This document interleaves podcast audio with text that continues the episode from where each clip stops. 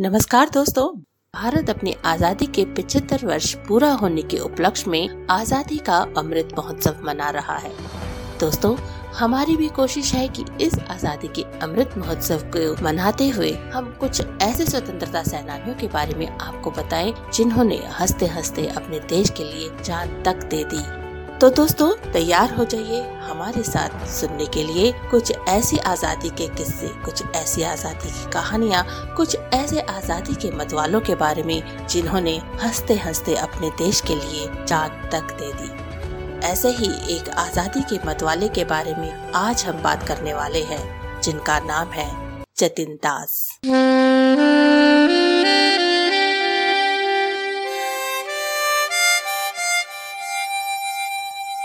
जतिन दास, जिनका पूरा नाम था जतेंद्र नाथ दास।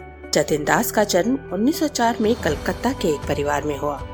वो पढ़ने में इतने मेधावी थे कि उन्होंने मैट्रिक और इंटर दोनों ही प्रथम श्रेणी में पास की। बहुत छोटी सी ही उम्र में जतिन दास एक क्रांतिकारी दल, जिसका नाम अनुशीलन समिति था, में शामिल हो गए। और 1921 में महात्मा गांधी के असहयोग आंदोलन में भी उन्होंने महज 17 वर्ष की छोटी सी आयु में भाग लिया।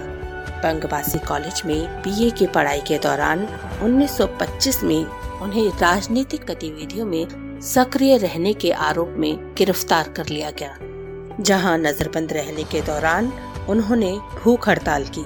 और इस भूख हड़ताल की वजह थी राजनीतिक बंदियों से हो रहा दुर्व्यवहार। लाहौर जेल में जतिन दास ने बाकी और क्रांतिकारी सेनानियों के साथ भूख हड़ताल की शुरुआत की, जिसमें उनकी मांग थी कि उनके साथ भी वैसा ही व्यवहार किया जाए, जैसा कि यूरोपीय कैदियों के साथ किया जाता है। जेल में बंद भारतीय कैदियों को जो वर्दी पहननी पड़ती थी, उसे कई कई दिनों तक धोया नहीं जाता था। और चूहे और तिलचट्टे रसोई क्षेत्र में घूमते रहते थे। भारतीय कैदियों को पढ़ने के लिए कोई भी सामान नहीं दिया जाता था। न ही समाचार पत्र, न ही कोई किताब, और न ही उन्हें लिखने के लिए कोई भी सामान उपलब्ध कराया जाता था। न कागज़, न कलम, कुछ भी नहीं। इसके बिल्कुल उलट एक ही जेल में बंद ब्रिटिश कैदियों की हालत बिल्कुल अलग थी। उनकी वर्दी नियमित रूप से साफ़ होती थी और उन्हें पढ़ने के लिए किताब, समाचार पत्र और लिखने के लिए सारा सामान मुहैया कराया जाता था। जतिन दास की भूख हड़ताल 13 जुलाई उन्नीस सौ उनतीस को शुरू हुई और तिरसठ दिनों तक चली।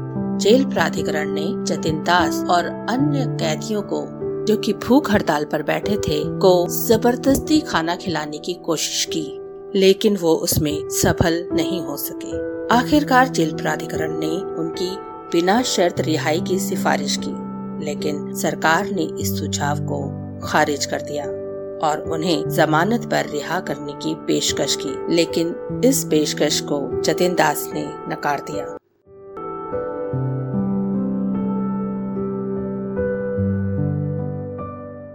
तेरह सितंबर उन्नीस सौ उनतीस को जतिन दास की मृत्यु हो गई। उन्हें ट्रेन में लाहौर से कलकत्ता लाया गया जतिन दास को श्रद्धांजलि देने के लिए हज़ारों लोग रेलवे स्टेशन पर पहुँचे।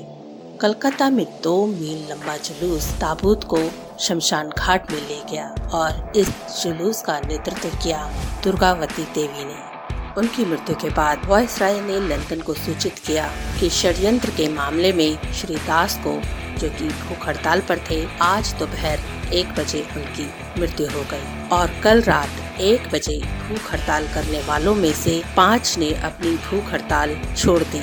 इसीलिए अब सिर्फ़ भगत सिंह और बटुकेश्वर दत्त ही भूख हड़ताल पर है। जतिन दास को उस समय के लगभग सभी नेताओं ने श्रद्धांजलि दी। मोहम्मद आलम और गोपी चंद भार्गव ने जतिन दास की मृत्यु के विरोध में पंजाब विधान परिषद में इस्तीफा दिया। मोतीलाल नेहरू ने लाहौर कैदियों की अमानवीयता के खिलाफ केंद्रीय विधानसभा को स्थगित करने का प्रस्ताव रखा। निंदा प्रस्ताव को सैतालीस के मुकाबले 55 मतों से पारित किया गया था।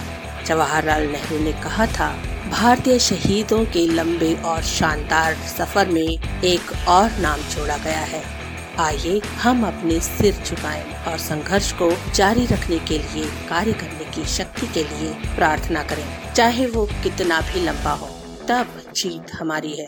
सुभाष चंद्र बोस ने जतिन दास को भारत का युवा दधीची कहा था। दोस्तों, आपको ये पॉडकास्ट कैसा लगा? हमें ज़रूर बताएँ। आप कमेंट करें या फिर करें मुझे मेल मेरा मेल आईडी है Suchita Rawat eighteen at the rate Gmail dot com आपको मेरी मेल आईडी का लिंक मिल जाएगा डिस्क्रिप्शन बॉक्स में। आप अपनी राय या सुझाव हम तक ज़रूर पहुंचाएँ और सुनते रहें आरजे सुची को